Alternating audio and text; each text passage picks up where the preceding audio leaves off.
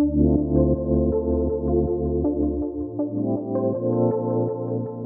friends, and welcome back to the Rhythms Podcast. So thankful that you could join us today. I hope you had a wonderful Thanksgiving. I know I felt like I ate three or four Thanksgiving meals and I am done for a while. I don't know about you, but uh, again, thank you so much for tuning in to today's episode on the Rhythms Podcast. Our hope and our prayer for you is that along this journey, as we're doing this podcast, that you are being formed and being shaped into the image of Christ. Scot McKnight calls it Christoformity, that you are being formed into Christ likeness, being shaped and molded by Christ Himself through surrender and through the cross.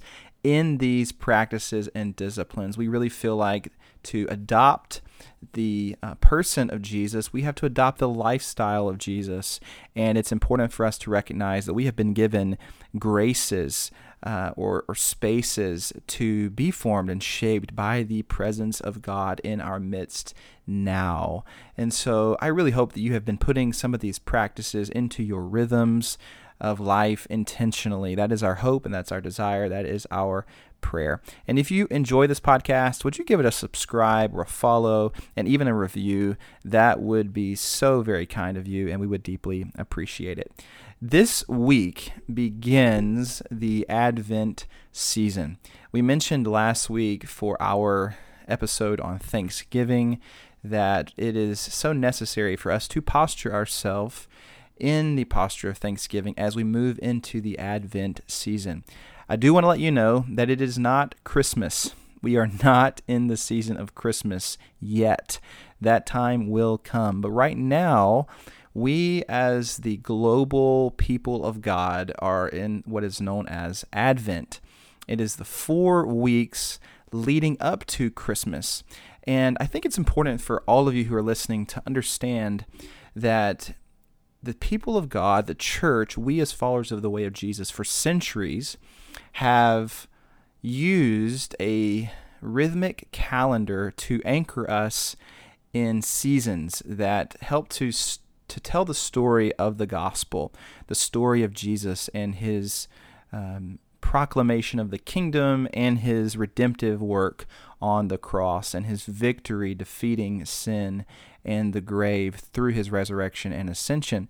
And we are to press into seasons. I know for us in the West, it's so easy to get caught up in uh, life as just this fast paced, um, get through the day kind of mentality, and even viewing holidays as just that individual days. But the reality is, for the church across the world, we practice seasons and we press ourselves into different seasons across the church calendar.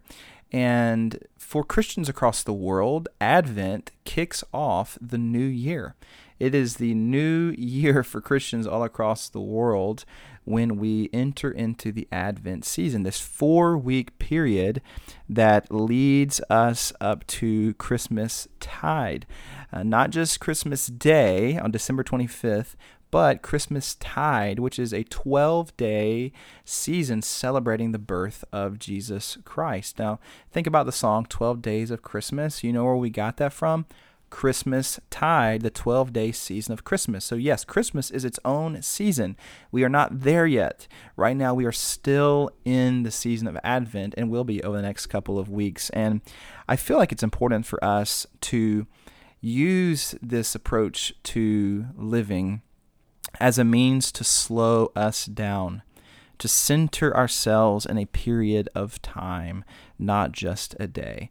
And the church calendar does that for us. It anchors us not just in the gospel and the story of Jesus, but it also anchors us into a season, a period of time, not just a single day.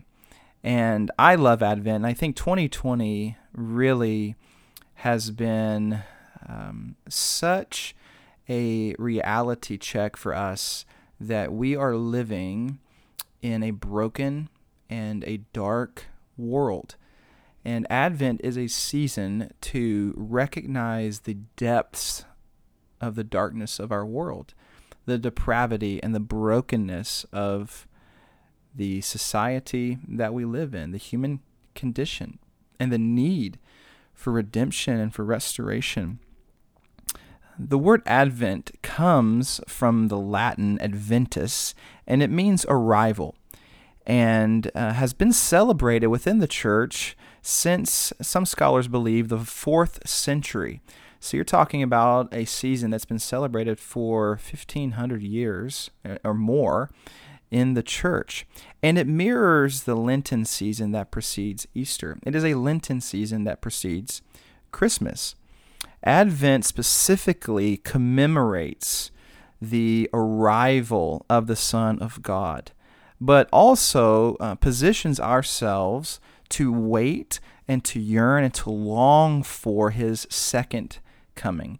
So we sit in this place of tension between Christ's first coming and his second coming, his first arrival and his second arrival. There are four themes in the Advent season that we will discuss over the next couple weeks on the Rhythms podcast. And those four themes are hope, love, joy, and peace. Now, some of you maybe grew up in a home or even a church tradition that uh, use the Advent wreath as a way to press into the Advent season. And I have to be honest, uh, I don't know if it's like hipster or or what it is to to practice the Advent wreath, but uh, my wife and I, Jordan and I, have really felt that practicing the Advent wreath during the Advent season and lighting a candle each week has just been an anchoring practice for us in a chaotic season. It helps to slow us down and to really think about um, the time that we are in. And uh, week one is uh, obviously the theme of hope. And the candle that is lit on uh, the first week of Advent is known as the Hope Candle, but it's also known as the Prophecy Candle, where for the first week you anchor yourself in the, the prophecy of the coming of Christ in the Old Testament, specifically in the book of Isaiah. And in Isaiah, we actually um, recognize that the context of what's going on in Isaiah is very, very similar to the darkness of what we're experiencing in the world today. Injustices all around. There is turmoil, there is tension, there's political divide, there's oppression, there is disease, there's poverty, there's human trafficking, there is brokenness, there's darkness. And Isaiah in chapter 9 gives this prophecy of the coming Messiah. And I want to read this for us today. Isaiah 9, verse 1 and 2. Nevertheless, there will be no more gloom for those who were in distress that gives us context there has been gloom and there has been people in distress. In the past, he humbled the land of Zebulun and the land of Naphtali. But in the future, he will honor Galilee, speaking of the person of Jesus, of the nations by the way of the sea beyond the Jordan. The people walking in darkness have seen a great light. On those living in the land of deep darkness, a light has dawned. Now, that sounds like the beginning of a heroic movie or Star Wars. Um, but in fact, this is reality. This is us looking at the prophecy of the coming Messiah and King in the person of Jesus. He is the light of the world. And we even see in John 1 that the light shines in the darkness, and the darkness has not overcome it. But Advent begins in darkness. It begins in a recognition that we live in a broken, challenging, and chaotic world. And I find it to be very fascinating that December 21st is the darkest day of the year. We are moving into the winter solstice. Many of you know this that it gets dark now around 5:30. It is the darkest time of the year and it's also the time that we celebrate the arrival of King Jesus and the light of the world. In the midst of the darkness, the light has dawned. In the middle of this winter solstice, we anchor ourselves in the gospel of Christ Jesus. Fleming Rutledge wrote a fantastic book, a dense read, I'll be honest with you, about 400 pages on Advent. And uh, she's an Episcopalian priest and preacher and theologian. And uh, I'm going to read just a few quotes from her book uh, on Advent that I think really frames this season for us. She says, As our Lord Jesus tells us, unless we see the light of God clearly, what we call light is actually darkness. She quotes Matthew 6:23, "How great is that darkness?" Advent bids us to take a fearless inventory of the darkness. The darkness without and the darkness within. Advent is not a uh, quick prelude to Christmas. It is a time that we must slow down. We must not sprint to December 25th.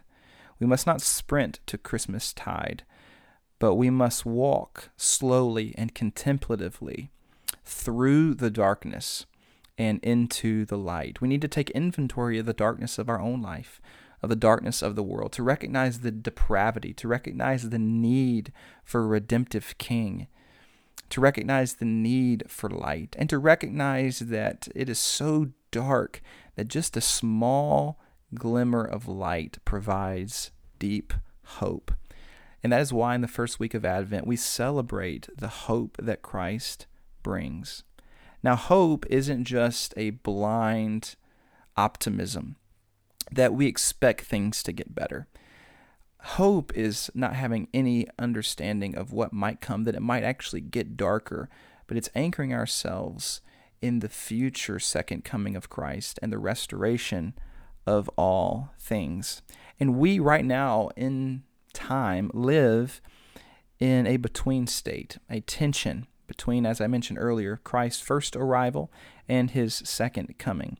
We live between the deterioration of the world and its total restoration. Remember, what we see with Christ is mirrored in what's happening in the world. It is a movement to the cross that all things will be made new, but there will be a deterioration.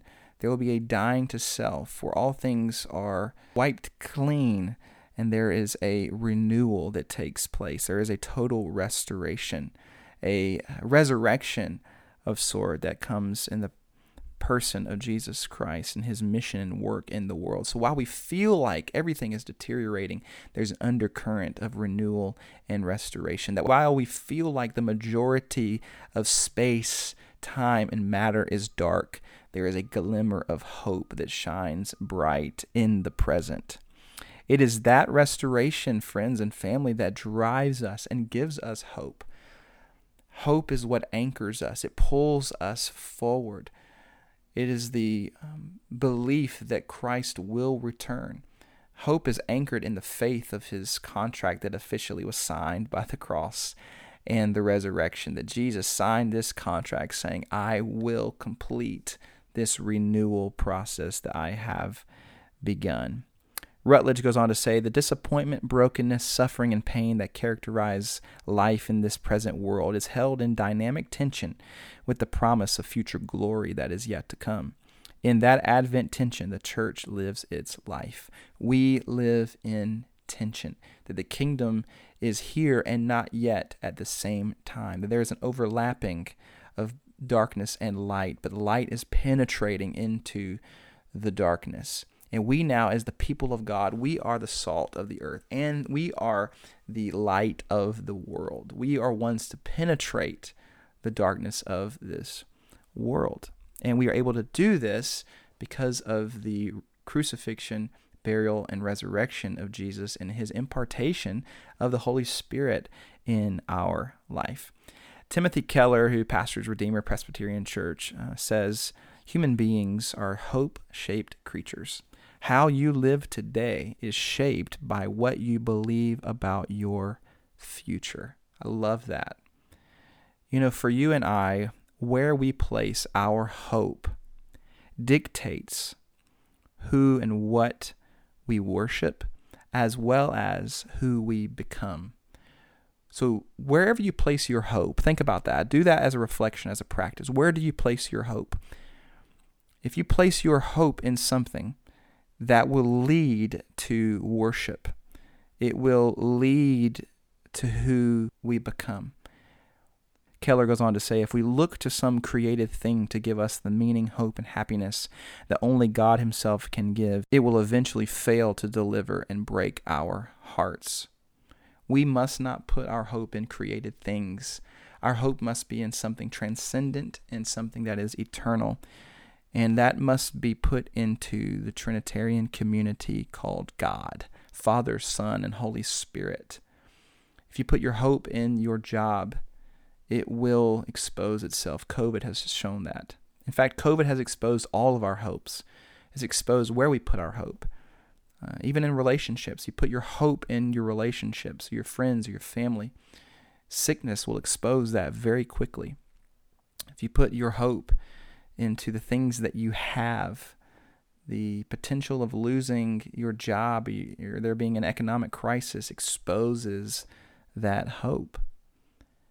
If you put your hope in yourself, you will recognize your own depravity very quickly, and that will create an anxiety and a pressure that is not meant to be put on a created being. Our hope must be placed in Christ Jesus.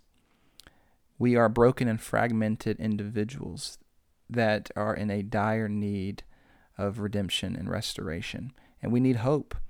Um, without Christ Jesus, we live in a hopeless world. And I encourage you in this Advent season, in the midst of the darkness, to examine the places that you put your hope in your life, the things that keep you going. What is it? Who is it that keeps you going? Examine it, put it on the table. And I would encourage you to place your hope, the thing that drives you, your trust, of the future, no matter what it looks like on the horizon, to put your hope into the person of Jesus, that he is restoring and renewing all things. Now, I want to close with this prayer of blessing again from Fleming Rutledge from her book on Advent. May Almighty God, by whose providence our Savior Christ came among us in great humility, sanctify you with the light of his blessing and set you free from all sin. Amen. May he whose second coming in power and great glory we await make you steadfast in faith, joyful in hope, and constant in love. Amen. May you who rejoice in the first advent of our Redeemer at his second advent be rewarded with eternal life. Amen. And the blessing of God Almighty, the Father, the Son, and the Holy Spirit be upon you and remain with you forever. Amen.